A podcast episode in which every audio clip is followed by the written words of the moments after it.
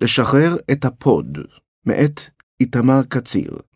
קורא אבי שחרון. הוקלט על ידי המרכז לתרבות מונגשת מיסודה של הספרייה לעיוורים. עריכה טכנית, אלעד לוין. האולפן של לשחרר את הדוב הוא מקום שנעים להיות בו. לא בגלל הנוף של הקומה ה-25 בגורד שחקים בבורסה ברמת גן, אותו אי אפשר לראות מחדר ההקלטה עצמו, אלא בזכות האווירה. כשנועה קולר מגיעה לדבר עם המגישים הקבועים, דוב נבון ונדב פרישמן, נוצרת בחלל תחושה של בית. שלושתם חברים טובים, שלושתם אנשי קופה ראשית של כאן, קולר ונבון, מככבים בסדרה, פרישמן הוא אחד משני היוצרים והכותבים הראשיים בה. אני מה זה התגעגעתי עליכם, אני מרגישה שאני יושבת עם האחים שלי, היא אומרת מתישהו באמצע הפרק, אבל יש לי שאלה. השאלה שלך לא מעניינת, עונה פרישמן מיד, והשלושה פורצים בצחוק, יחד עם העורך ערן פיש, שיושב איתם מסביב לשולחן. זו פשוט שיחה בין חברים עם מיקרופון פתוח, והדבר הזה מתרגם לתוצר שלהאזין לו ממלא את הלב. בחודשים האחרונים הפך לשחרר את הדוב שנמנה בקביעות עם חמשת הפודקאסטים המובילים בנתוני האזנה בישראל למעין קבוצת תמיכה. המגישים והאורח או האורחת המתחלפים תומכים אחד בשני, והמאזינות או המאזינים בבית נתמכים גם הם. זה לא קרה במכוון, זה פשוט מה שיושב על הלב של כולם. אם מדברים על התקופה, אומר נבון במהלך הפרק, אז מה שאני מרגיש הכי חזק זה cut the bullshit, נשבר הזין מלספר סיפור. כל התקופה הזאת שהשקר תפס, כאילו שיקרנו כל הזמן, לא אני, אני חושב, אה, קשה לי לשקר. אני מבינה מה שאתה אומר, משיבה קולר.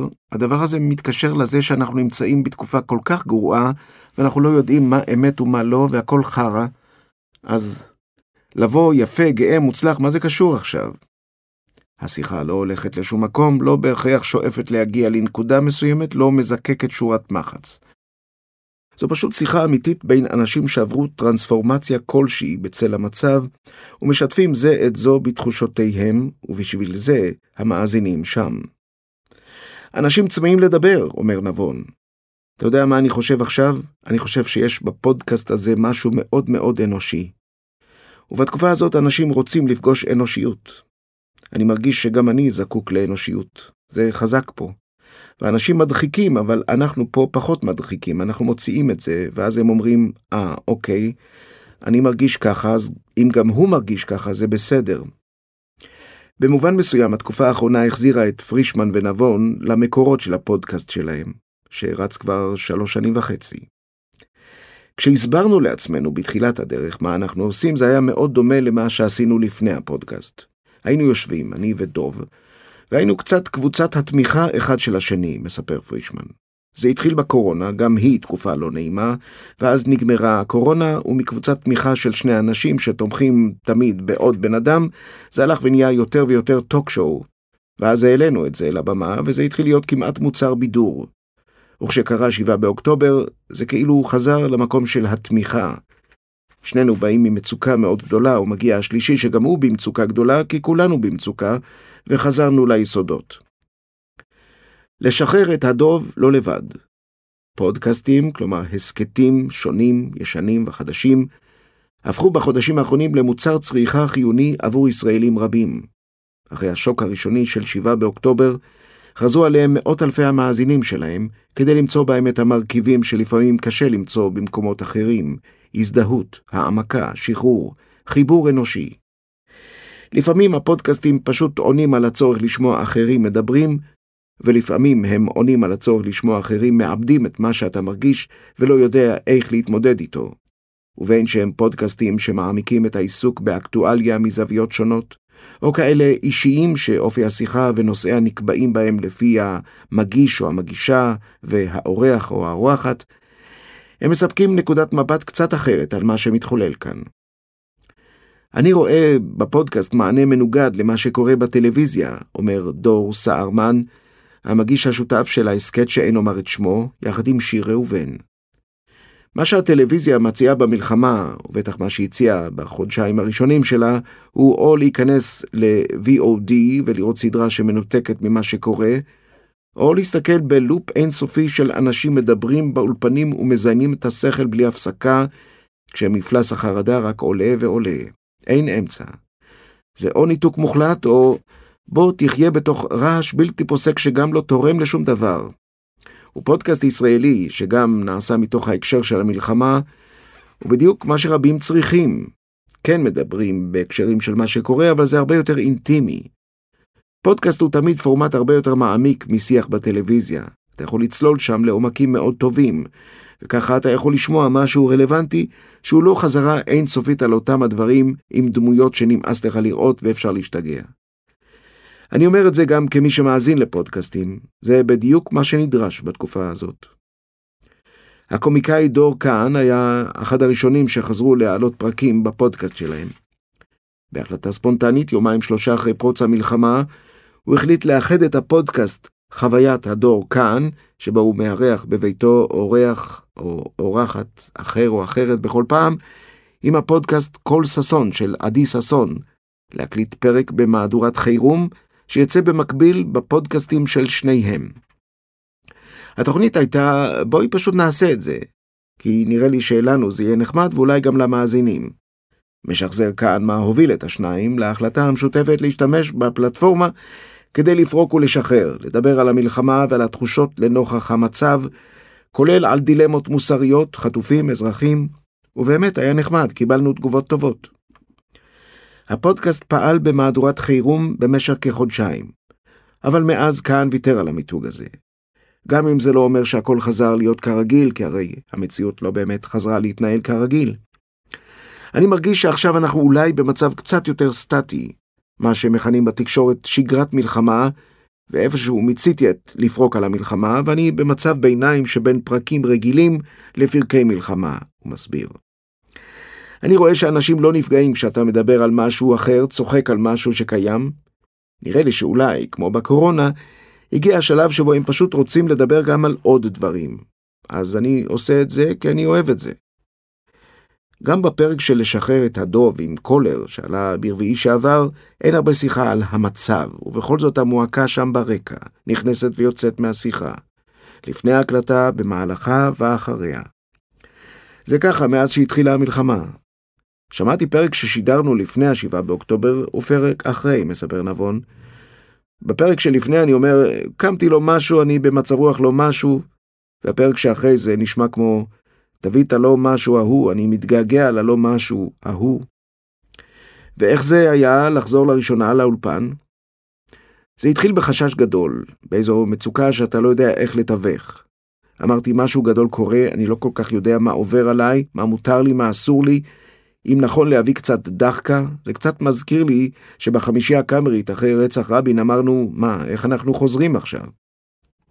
פרישמן, מה עשיתם? זה באמת מאוד דומה. אני זוכר שאחרי רצח רבין, באמת הייתה תקופה של חרב העולם. איך עשיתם קומדיה זה מדהים. נבון. אני זוכר שבחמישי הקאמרית אמרנו, אנחנו לא חוזרים אחרי רצח רבין, אבל התחלנו להתגלגל, וחלק מהדברים שנכנסו למערכונים היו קשורים לדבר הגדול הזה שקרה, לאסון הנורא שקרה, ולאו דווקא היו מצחיקים. ועכשיו, מה היה הדבר שהחזיר אתכם? נבון. אמרנו קודם קבוצת תמיכה, אז באמת, הוא החזיק לי את היד ואני החזקתי את שלו כדי שנחזור. הוא גרר אותי ואני גררתי אותו, אבל לשנינו היה אותו פחד ומצוקה גדולה, וגם, תקשיב, אין מצב רוח. חזרנו בלי שום מצב רוח. גם אם מישהו היה רוצה לדובב אותי או להצחיק אותי, זה היה נשמע לי מוזר, כאילו, מה אתה רוצה מהחיים שלי? פרישמן, ובניגוד לערוץ 2, שהיו זקוקים לחמישייה הקאמרית, פה אתה מרגיש מי צריך אותנו בכלל. אבל פתאום התחיל צורך. אחרי שבוע אנשים פתאום אמרו, חבר'ה, אנחנו צריכים אתכם. מה קורה? אין פרק. בסוף, כשהפרקים חזרו, חזרו גם הדחקות. בפרק עם קולר, למשל, פרישמן ממשיך לקרוא לנבון אבא שלי, כמו תמיד, הוא מכנה אותו כך גם בריאיון המשותף איתם, להריץ את הבדיחה שהוא מתנדב שמסייע לו, ואגב כך להשתמש בביטוי כנפיים של דובלה. אם פודקאסטים קיימים קיבלו תמריץ מאוהדים ותיקים, בצל המלחמה עלו גם כמה פודקאסטים חדשים שקשורים אליה ישירות.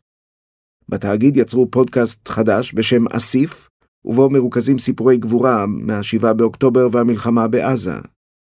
הפודקאסט הדוקומנטרי-נרטיבי, המלחמה הראשונה שלי, התברג למקום הראשון בקטגוריית הדוקו של אפל פודקאסט.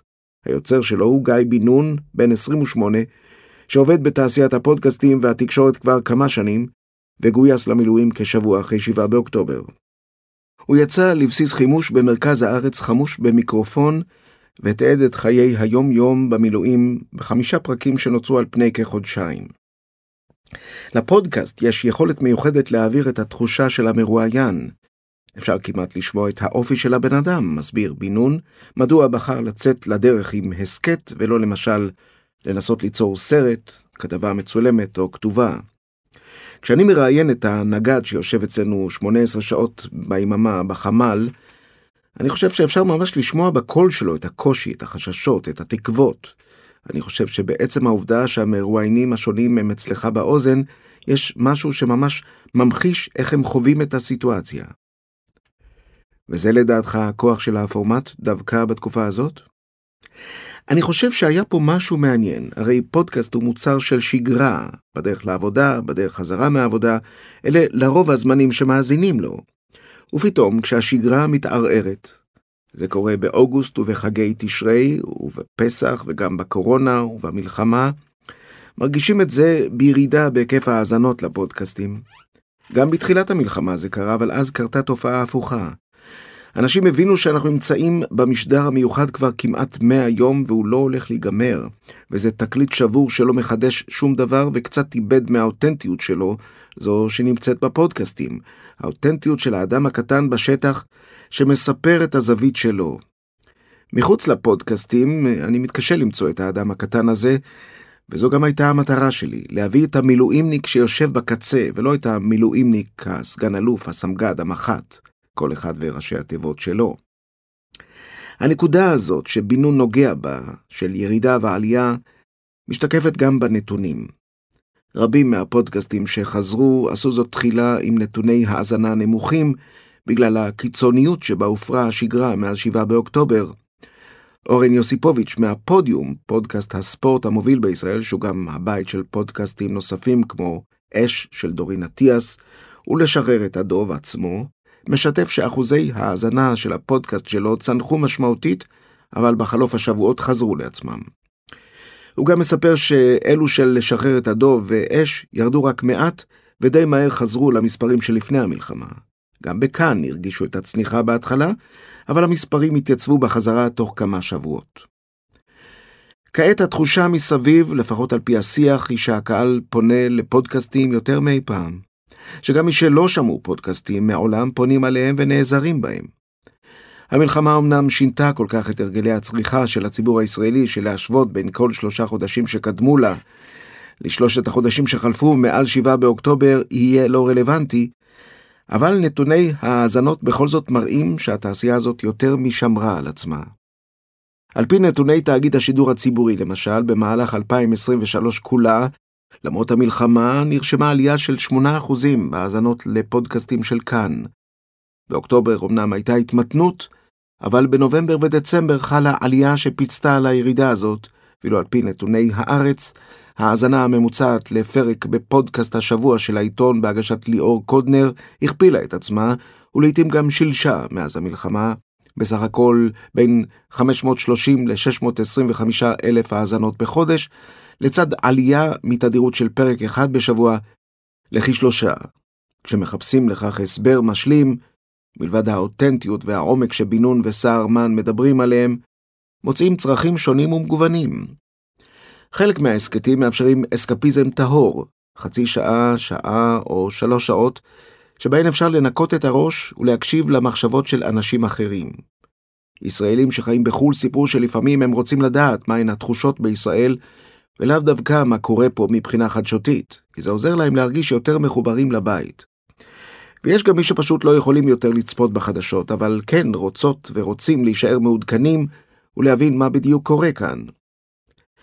מאז 7 באוקטובר, בגלל אלמנט ההפתעה המטורף, אני ממש צמאה לידע. מסבירה גלית מאור, תושבת יפו, מדוע החלה לשמוע פודקאסטים מאז תחילת המלחמה. בחדשות אני כבר לא מסוגלת לראות את הכתבות האלה על האנשים השכולים ועל הגיבורים, אני רק רוצה פרשנויות, רק רוצה שיסבירו לי מה קורה במציאות הזאת.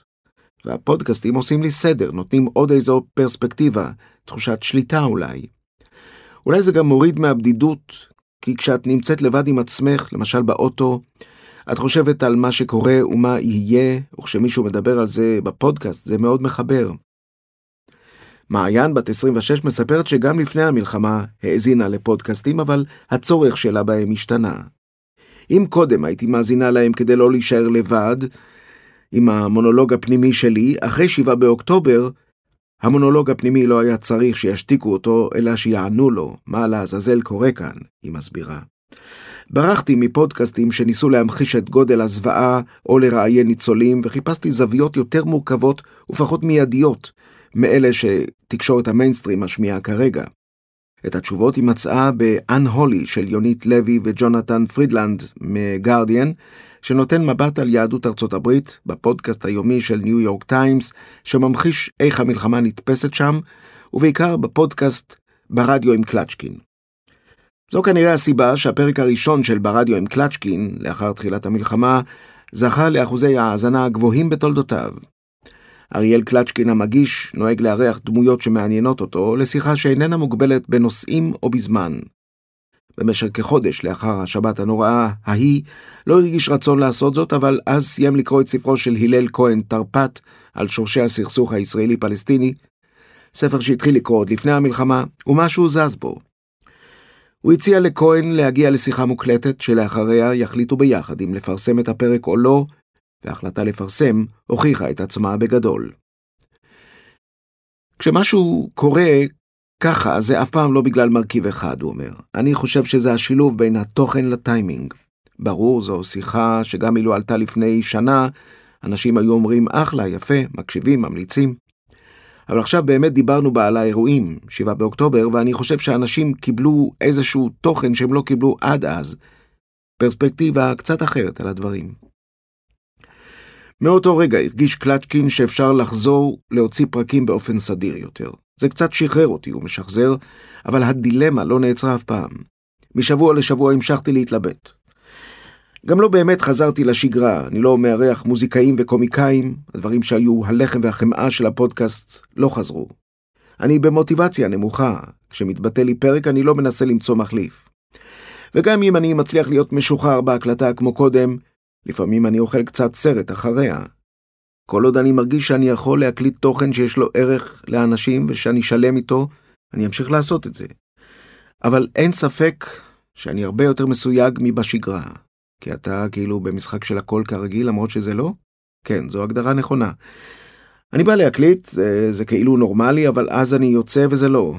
משהו בזה, דווקא היום, לא משרת אותי ברמה האישית. בשבועות הראשונים היה לזה גם איזשהו אספקט חיובי עבורי, אתה יודע, לפרק דברים, אבל עכשיו זו מין שגרה מוזרה כזאת שאני מאוד מבולבל לגביה.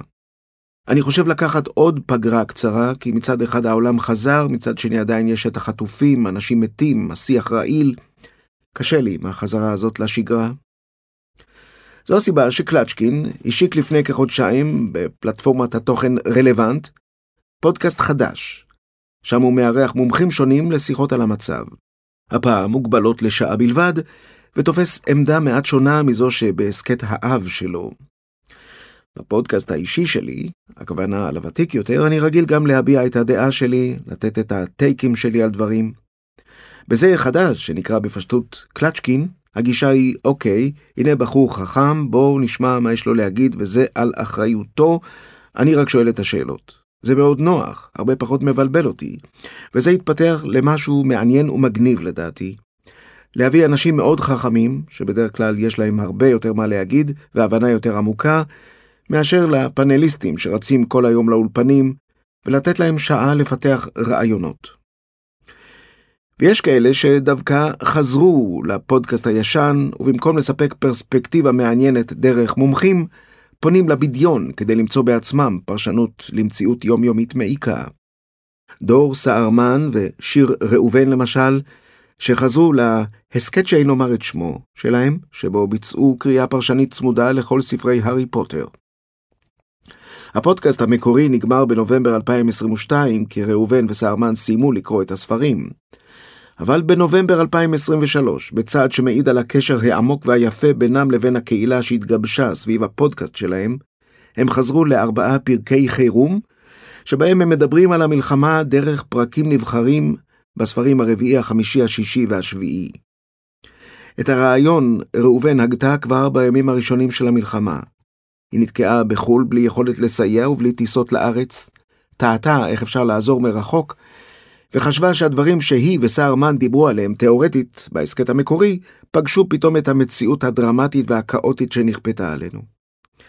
הארי פוטר זה ספר נורא דרמטי, טוב, רע, מלחמות, רצח, אנשים מתים, אנשים נחטפים, אומרת ראובן. הרגשתי שבמקור דיברנו על מקום שמאוד רחוק מאיתנו, ונגענו בכל מיני היבטים שהם יותר ספרותיים, פסיכולוגיים, היסטוריים, ופתאום הדבר עצמו קרה במציאות. הרגשתי שאנחנו צריכים להתייחס לזה. ובגלל שגם אני וגם דור מקבלים כל הזמן הודעות מאנשים שמספרים איך ההסכת נגע בהם ועזר להם בתקופות קשות, גם הרגשתי שזה יהיה קצת להפקיר אותם אם לא נשמיע קול. בזמן שחלף מאז שראובן הציע לסהרמן להחזיר את ההסכת, ועד שפרקי החירום הוקלטו, כחודש מפרוץ המלחמה, כשראובן כבר הייתה בארץ, הם אכן המשיכו לקבל הודעות שהציעו להם לחזור לפרקי חירום. וברגע שהפרקים יצאו, שטף אותם גל של אהבה ממעריצי ההסכת, שטיווחו לעצמם את המציאות הנוראה שלנו דרך הסיפור הבדיוני שטוותה ג'יי קיי רולינג. הסכת שאין לומר את שמו, הוא השמיני בדירוג ההאזנה של התאגיד בזמן המלחמה, עם 149 אלף האזנות במצטבר, נכון לסוף השבוע שעבר. חמישי בדירוג, אם מנקים שלושה פודקאסטים שהם בעצם לקטים מתוכניות הרדיו השונות של התאגיד. הארי פוטר זה בכל זאת ספר פנטזיה לילדים או לנוער, ולכן הרבה דברים שבמציאות הם קשים ומורכבים, נפתרים בו די בקלות, שזה בסדר, כי זה ספר שבו הטובים מנצחים את הרעים בסוף, אומר סהרמן. בספר השביעי ישנו הקרב הגדול, שבסופו הדברים נגמרים. אבל המציאות שלנו היא לא כזו. תראה את ההודעות שיצאו על שלב ג' של המלחמה, שיהיה איטי וזוחל ומעצבן ומתיש. אז הארי פוטר הוא פילטר יותר בטוח, סביבה מוגנת יותר. הוא גם מציע הרבה תקווה ופשטות, במציאות מגעילה ומורכבת. אז ברור מה הקסם של הארי פוטר בהקשר הזה, אבל מה הקסם של הסכתים? ראובן, היתרון של הסכת הוא טכני. בטלוויזיה אתה לא יודע אם יהיה מבזק מיוחד ומה יקרה בו. כשאתה מאזין להסכת, לעומת זאת, אתה בתוך הקפסולה של הפודקאסט. יש גם משהו מאוד מרגיע בלשמוע אנשים מדברים, זה להיות לבד, אבל לא להיות לבד. נראה לי שברעש הרקע הזה של שני אנשים מנהלים שיחה, אפילו יש מעולמות ה-ASMR, תגובה חושית עצמאית. זה שילוב שהוא טוב מאוד לעיתות חירום, כי הוא מאפשר שקט. בקורונה שמעתי המון פודקאסטים, הייתי בלחץ, וככה יכולתי להתנתק רגע מהמחשבות שלי ולשמוע מחשבות של שני אנשים אחרים, מה שבתכלס הטלוויזיה לא מאפשרת. גם אורן יוסיפוביץ' מהפודיום מרגיש דברים דומים. מבחינתו, הדגש הוא על הבחירה של המאזין. בגלל שזה כלי שאתה יכול להחליט אם אתה צורך או לא, זה לא תוקף אותך, הוא אומר. זה לא שאתה נוסע באוטו ופתאום יש תוכנית קומדיה ברדיו ואתה לא יכול לשלוט בה ואתה אומר, בואנה, זה לא מתאים עכשיו.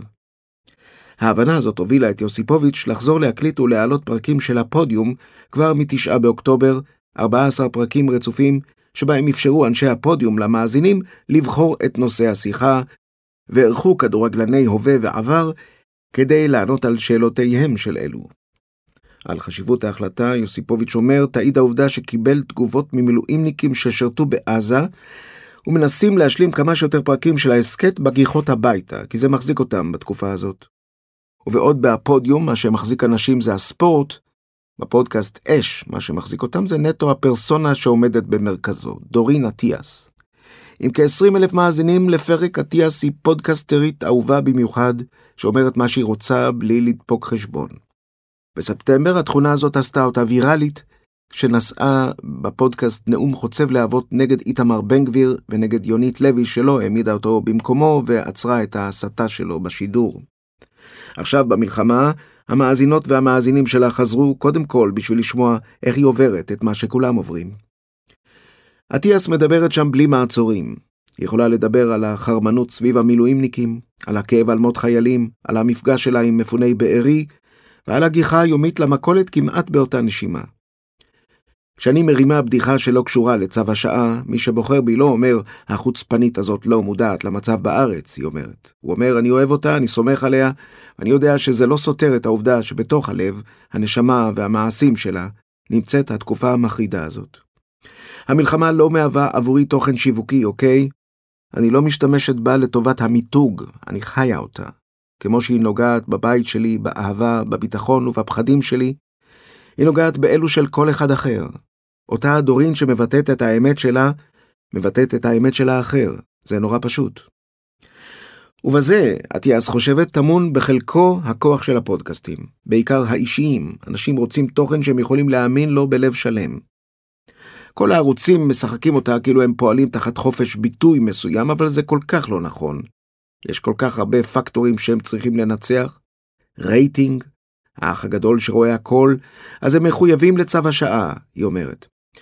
גם כשהם רוצים תוכנית כמו הכוכב שנולד, הם אונסים אותה לצו השעה. נמכור לך סוכר, סוכר זה לא בריא, זה מאוד מסוכן לבריאות, אבל מה, הוא ממכר, אז בואו נמכור לך אותו. בחוסר אחריות משווע. על הפודקאסטים, להבדיל, אחראי המגיש, עורך התוכן, והוא בא עם היושרה שלו, עם האני מאמין שלו. בפודקאסט יש הגינות בסיסית, ערכים בסיסיים שהיום אתה לא רואה בשום ערוץ תקשורת. יש לי קהל שפשוט שמח שיש לו למי להאמין. ובכלל, נדמה שעבור רבים מהמגישים, העיקר בתקופה הזאת הוא מה שההסכת נותן ברמה הרגשית למאזינים. הכי מרגש היה לקבל תגובות מאנשים שחווים את המלחמה הזאת יותר קשה מאיתנו, אומר סהרמן, חיילים בסדיר או מילואימניקים, או בנות זוג של מילואימניקים שנשארו לבד בבית. קיבלנו תגובות מאנשים שאיבדו חברים קרובים או ממשפחות של חטופים, וזו זכות.